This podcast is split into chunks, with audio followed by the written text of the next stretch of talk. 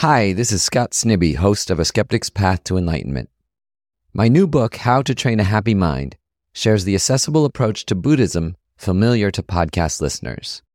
It features a foreword by His Holiness the Dalai Lama, and you can order it right now in print, ebook, or audiobook, just about anywhere you buy books. In May, I'm doing two special events in New York City one with musician and artist Laurie Anderson, and another with DJ Spooky. Both events can also be streamed online. Go to our website at skepticspath.org for more details on the book and tour.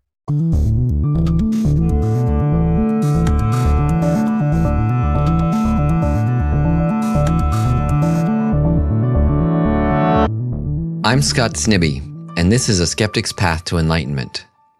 Today I want to talk about pleasure and how it can be part of a spiritual path. Why does pleasure feel good? What does the mind of pleasure do to us? Is pleasure something that makes our life more beautiful and satisfying? Or is the source of craving, addiction, and dissatisfaction? In one form of Buddhist thought that focuses on a more ascetic way of life, pleasure can be seen as something that gets in the way of everyday contentment and the evolution of our mind toward its greatest potential for good. But in other places on the Buddhist path, pleasure can be used to expand our love and compassion for all beings. The vast array of life's pleasures are something that I enjoy, and I've struggled with thinking about how pleasure might be part of a spiritual path, just as you may have too. Over the years, I've had some beautiful teachings, I guess I might even say pleasurable teachings, on how to experience and share pleasure in a way that advances a spiritual path. I've also learned about ways to identify and apply antidotes when pleasure turns to addiction. So, in this episode, I want to go in depth on beneficial ways of thinking about and experiencing pleasure that I've learned from some of my Buddhist teachers.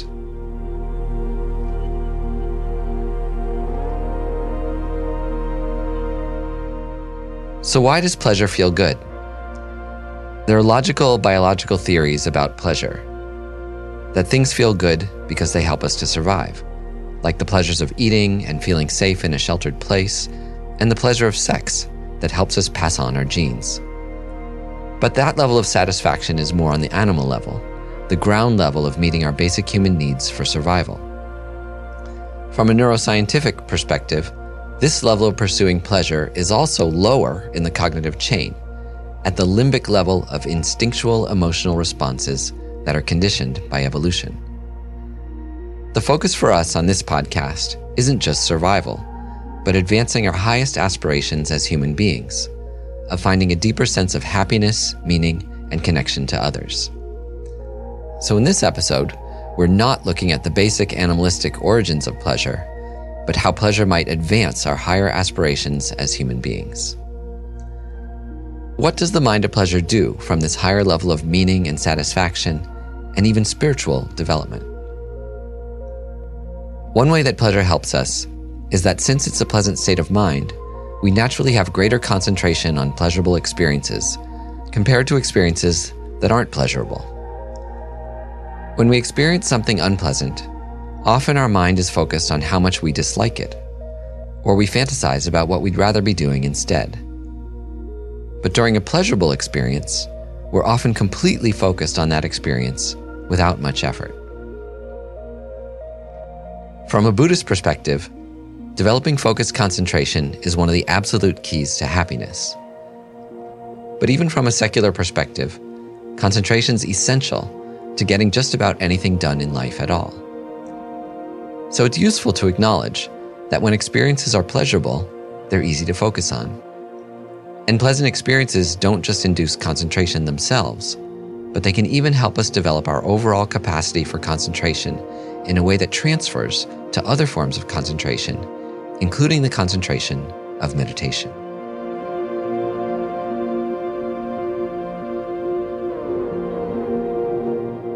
Another way that pleasure helps us is that the mind of pleasure can be less dualistic in discriminating between subject and object, you and your object of pleasure. When something is pleasurable, we naturally want to fuse with it to become one with it. And when we experience pleasure, there can be this sense of losing ourselves and for a little while becoming just the experience of that pleasure, rather than a separate person seeking out that pleasure. If you're able to let go of your dualistic sense of self when you're enjoying something, your level of enjoyment can sometimes be quite profound because finally, you're not craving an object. You're not separate from the object. In one sense, the happiness of a pleasurable experience is just being free from the craving for that object for a little while, and it's not attaining the object itself. But in another sense, if we can let go of the solid idea of a separate, independent, partless me and partless object of my pleasure, a pleasurable experience can even turn into a powerful meditation on emptiness.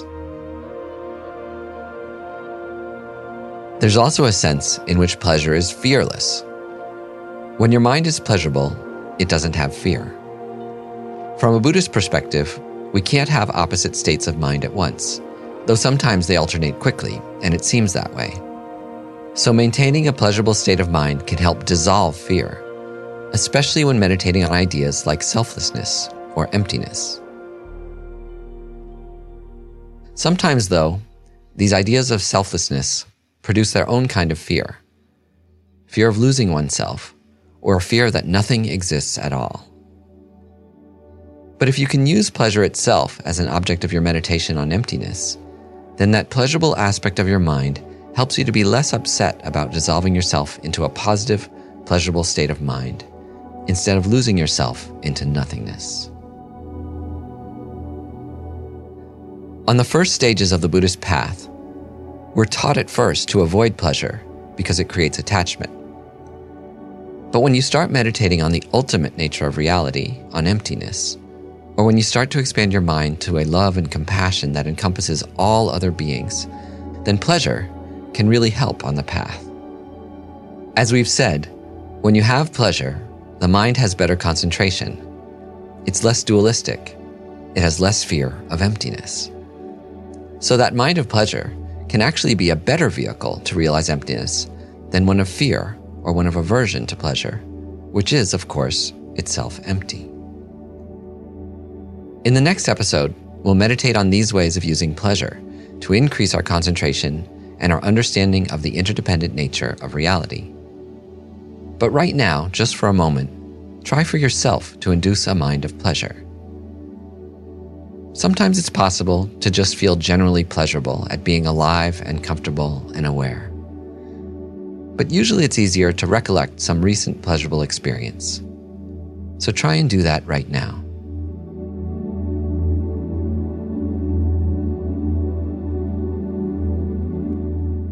Then, within that mind of pleasure, try and focus on how it's impossible to find the body and mind and impossible to find the object of pleasure.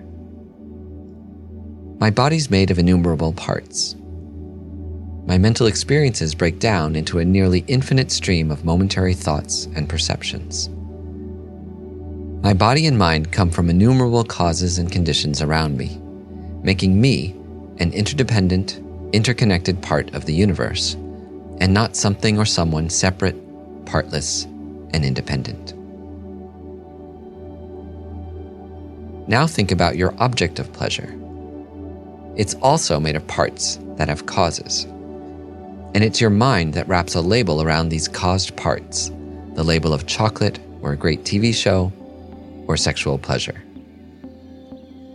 You see with this method how you can even transform watching Netflix into a cause for spiritual development by turning your mind to the pleasure of the experience and then breaking down you, the show, and the experience of watching it into its parts, causes, and the mind labeling them as separate, pleasurable entities. I bet you never thought watching TV could lead to enlightenment. But part of non duality is that any object or experience can be the grounds for understanding the interdependent nature of reality, how everything is empty of existing from its own side. If you really get into the habit of this, anytime there's a pleasurable sensation, you can try and unify it with the absence of inherent existence. But don't do this in too effortful of a way, because you'll become exhausted. And you also want to avoid doing this in a way that's too relaxed, because your mind will wander off. The right level of attention is not too strong or too loose.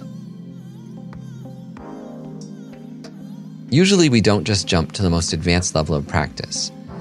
But if you've been following along with this podcast, or if you have your own experience with this or another version of the stages of Buddhist practice, you can benefit from going straight to the ultimate antidote, the ultimate level of practice, of trying to see reality as it actually is.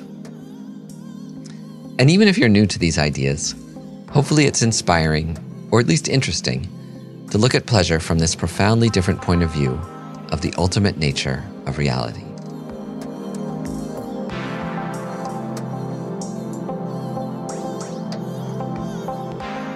Now I want to rewind a little and go back to the ways that we see pleasure on the earlier stages of the path. In Buddhism, they call this first level of the path the hearer or solitary realizer path, sometimes called the Hinayana or the Theravada path. This was the Buddha's first teaching of how ordinary conditioned life is filled with suffering, and that the causes of that suffering are our delusions of attachment, anger, and ignorance. The emphasis at this first level of the path is getting free of mental afflictions and their causes. This is the part of the path where we learn the different aspects of mind and mental cause and effect. The way that our mind comes into contact with an object, and it instinctually has an immediate reaction of positive, negative, or I don't care. From a neuroscientific perspective, these reactions are conditioned by evolution, biology, society, culture, and our education and habits. Also, from a neuroscientific perspective, we now know that our brains have neuroplasticity, which means that we can change these habits through determined effort and mind training. This neuroscientific view aligns with the Buddhist view. From this perspective, if we have pleasant feelings, we normally tend to get attached to them and crave for more. If we look at our life, we all have our attachments and addictions coffee, tea, food, sleep, movies, friends, going for walks, sex. And these come from the pleasurable feelings that emerge from our body and mind making contact with objects of pleasure. From the Buddhist perspective, the attachment, the craving, is seen as a painful experience in and of itself. This attachment is also an experience that perpetuates itself that only makes us crave more and want more, only to be yet again unsatisfied when we do obtain our object of pleasure. But it's not the object that harms us, and it's not the pleasure that harms us. It's only our attachment. So that's the mental factor to work on in this first level of Buddhist practice attachment, craving, addiction. But if we look a tiny bit deeper, we see that the root cause behind our attachment to pleasurable experiences isn't due to objects, but due to being attached to the illusory me and the illusory mind that we hallucinate as separate from the world and the environment around us. An illusory me mind that needs external things to be happy. From this perspective, if we could stop attachment, we could stop craving and stop suffering. That's why, at this level of practice, attachment is seen as bad, and the cause of attachment is seen as pleasure. If you reduce your attachment, you reduce your craving. On this level of practice of the hearer or the solitary realizer, they say beware of pleasure, because pleasure produces attachment and craving. So you reduce your level of pleasure. You eat simple foods, you live in simple places, you surround yourself with mediocre quality objects that don't produce attachment. Because from this point of view, the less you create the causes for suffering, the more your mind is free. If you observe your mind when it's experiencing attachment and craving, you find that it's not in a happy state. The more that we're free of those unhappy states of mind, the more we have inner peace, the more concentration we have, and the easier it is to see and unravel the selflessness of people and things. At this level of the path, pleasure isn't something you cultivate because it leads to attachment and craving. That all makes sense. But it's kind of disappointing to most of us, isn't it? Because there's so much to enjoy in life. Is renouncing all the beauty of life really the answer? In this first level of Buddhist practice, our focus is to get liberated from our suffering, and what binds us is our attachment and craving. We reduce attachment and craving in order to be free. But still, the main point is about yourself, your attachment, your craving, your liberation, your freedom from suffering. On the next level of the path, your perspective shifts. This next level is the Mahayana path that leverages love and compassion for all beings as a path to enlightenment. At this level of the path, the main problem isn't attachment, craving, or ignorance. We have another problem in the Mahayana, the path of love and compassion, which is the self centered attitude. Basically, we are too obsessed and concerned with ourselves. At the first level of practice, we didn't see self centeredness as an obstacle yet. It was okay to want to be free of my attachment and my anger and my ignorance, and to seek out my liberation and my contentment. In the Mahayana, on top of attachment, anger, and ignorance about how things exist, we deal with self centeredness. Now we open up to others and see that this self centered attitude is also a problem we try and change our attitude to being more concerned about others' well being than even our own liberation. The logic is inescapable. I'm one human being, and there are billions of other human beings that also want happiness and don't want to suffer. They're exactly like me. They have the same problems. Why am I so obsessed with me, with my problems? A more advanced practitioner like the ideal of the bodhisattva, shifts her perspective so that instead of thinking about herself, she thinks about all other sentient beings all the time. The logical reason for this is that there are simply more of them than there are of me. And we all want the same fundamental happiness and causes of happiness. So, how does this path of love and compassion, the Mahayana path, the Bodhisattva's path, affect our attitude toward pleasure. What we do is that whenever we have pleasure, we offer it to all living beings. And of course, you can't directly reach all living beings, so this is something you do mostly in your mind. As you enjoy a beautiful meal, you think, May all living beings enjoy such a nice meal. When you sit on a comfy couch, you think, May all living beings have a nice place to sit. Or may all living beings enjoy a great TV show, a walk on the beach, or the pleasures of making love. Whenever you have pleasure, you offer it to all beings. This process is sometimes called universalizing, and we talked about it in episode 31 of this podcast. You try and cultivate this idea that the aim of your life is to bring the causes of happiness to all living beings.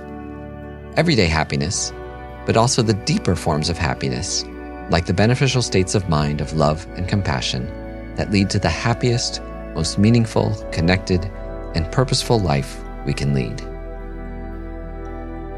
The purpose of your life is to live for the benefit of all beings, to whatever extent you can, aided by the wisdom of great teachers who can help us learn how to actually pull this off.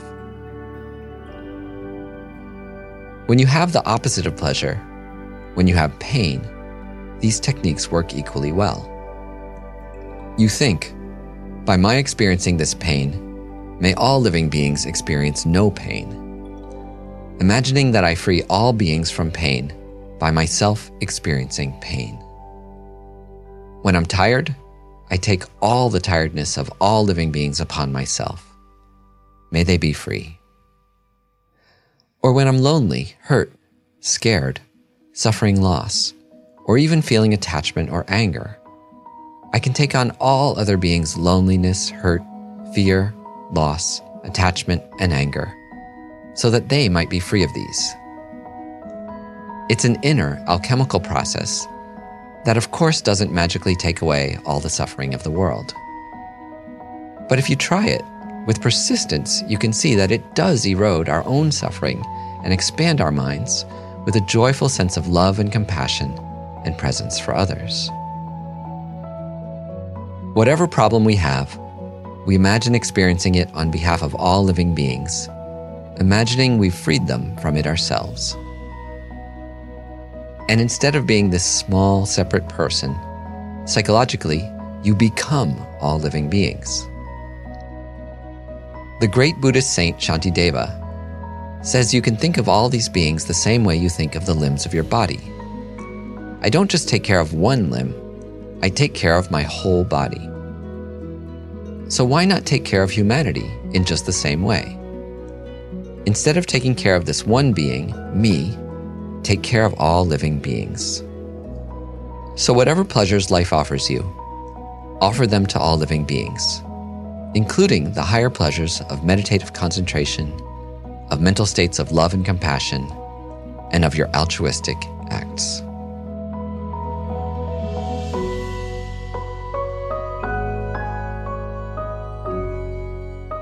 Now, this doesn't change the lower view that attachment is a harmful mental state you can still see how pleasure can lead to attachment and craving. But you change the perspective. Instead of being centered on yourself, you look at the perspective of being centered on all living beings. Instead of being attached to the self, you become attached to all living beings. It's still attachment, but it's a much better form. With this perspective, when you experience pleasure, it doesn't matter quite as much. When you experience pain, it doesn't matter quite as much. Because you're not as concerned about you, more with others.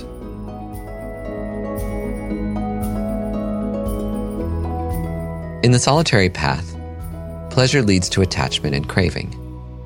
But on the Mahayana path of love and compassion, pleasure doesn't necessarily lead to craving because we use the pleasure and attachment on a path of spiritual development that increases our love compassion, and concern for others.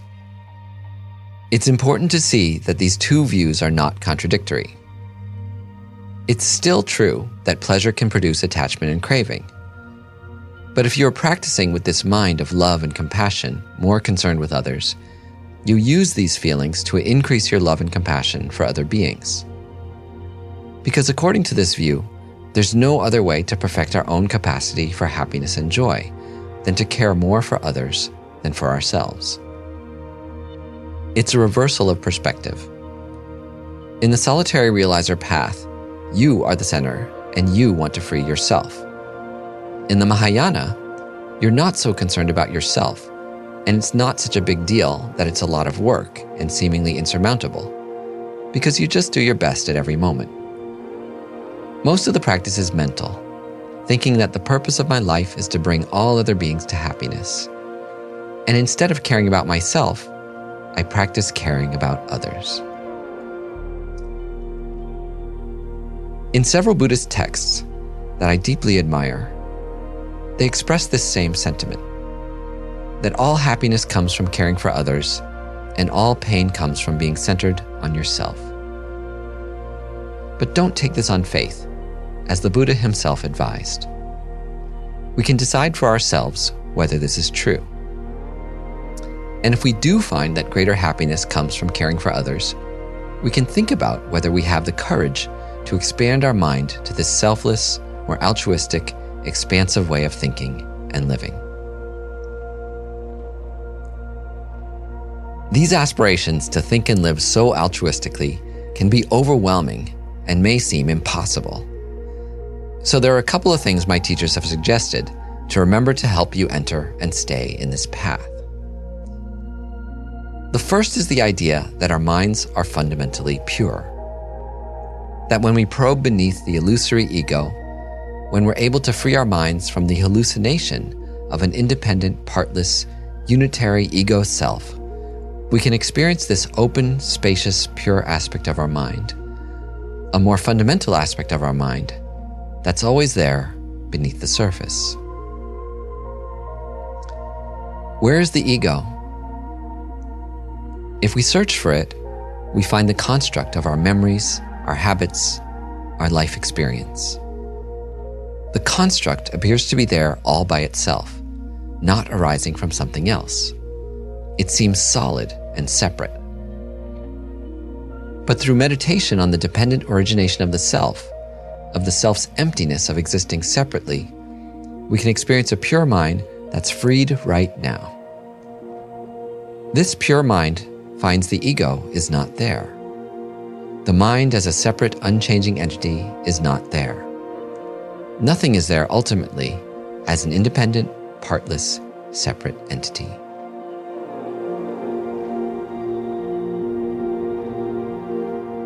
This clear knowing aspect of our mind is already there underneath these grosser, illusory aspects of our mind.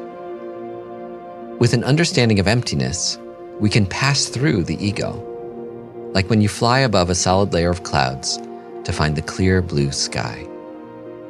Right now, we see only the clouds. So, when pleasure is mixed with this deeper, interdependent understanding of our mind, and the mind's innate goodness, it's no longer ordinary pleasure. Pleasure doesn't produce attachment anymore because it's mixed with emptiness. So, whatever sensation you have, try and see the experience of pleasure you have as mixed with emptiness, as interdependent, made of parts, not separate, labeled by the mind.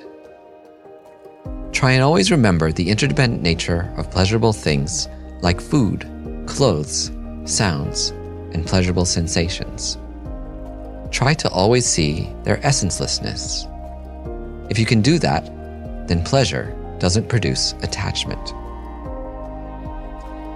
And there's no contradiction. Neither view is absolutely true, negating the other. On one level of the path, pleasure disturbs our mind causes attachment and craving. On another, it can be used to generate love and compassion by offering it to all beings. And on yet another, we can see the interdependent, empty nature of pleasure and use it to see how everything is already uncontaminated. This is possible if we can see things how they truly are.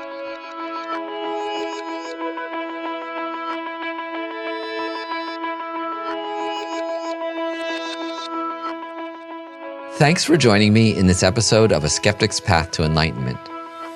Much of this episode is inspired by the teachings of Venerable Rene Feusi, a monk and Tibetan Buddhist teacher who I've had the privilege to study and take retreats with for many years. If you enjoyed this episode, please consider making a donation to our podcast. A Skeptic's Path to Enlightenment is a nonprofit organization. All our content is free and ad free thanks to our generous donors. To support us now, Visit our website at skepticspath.org.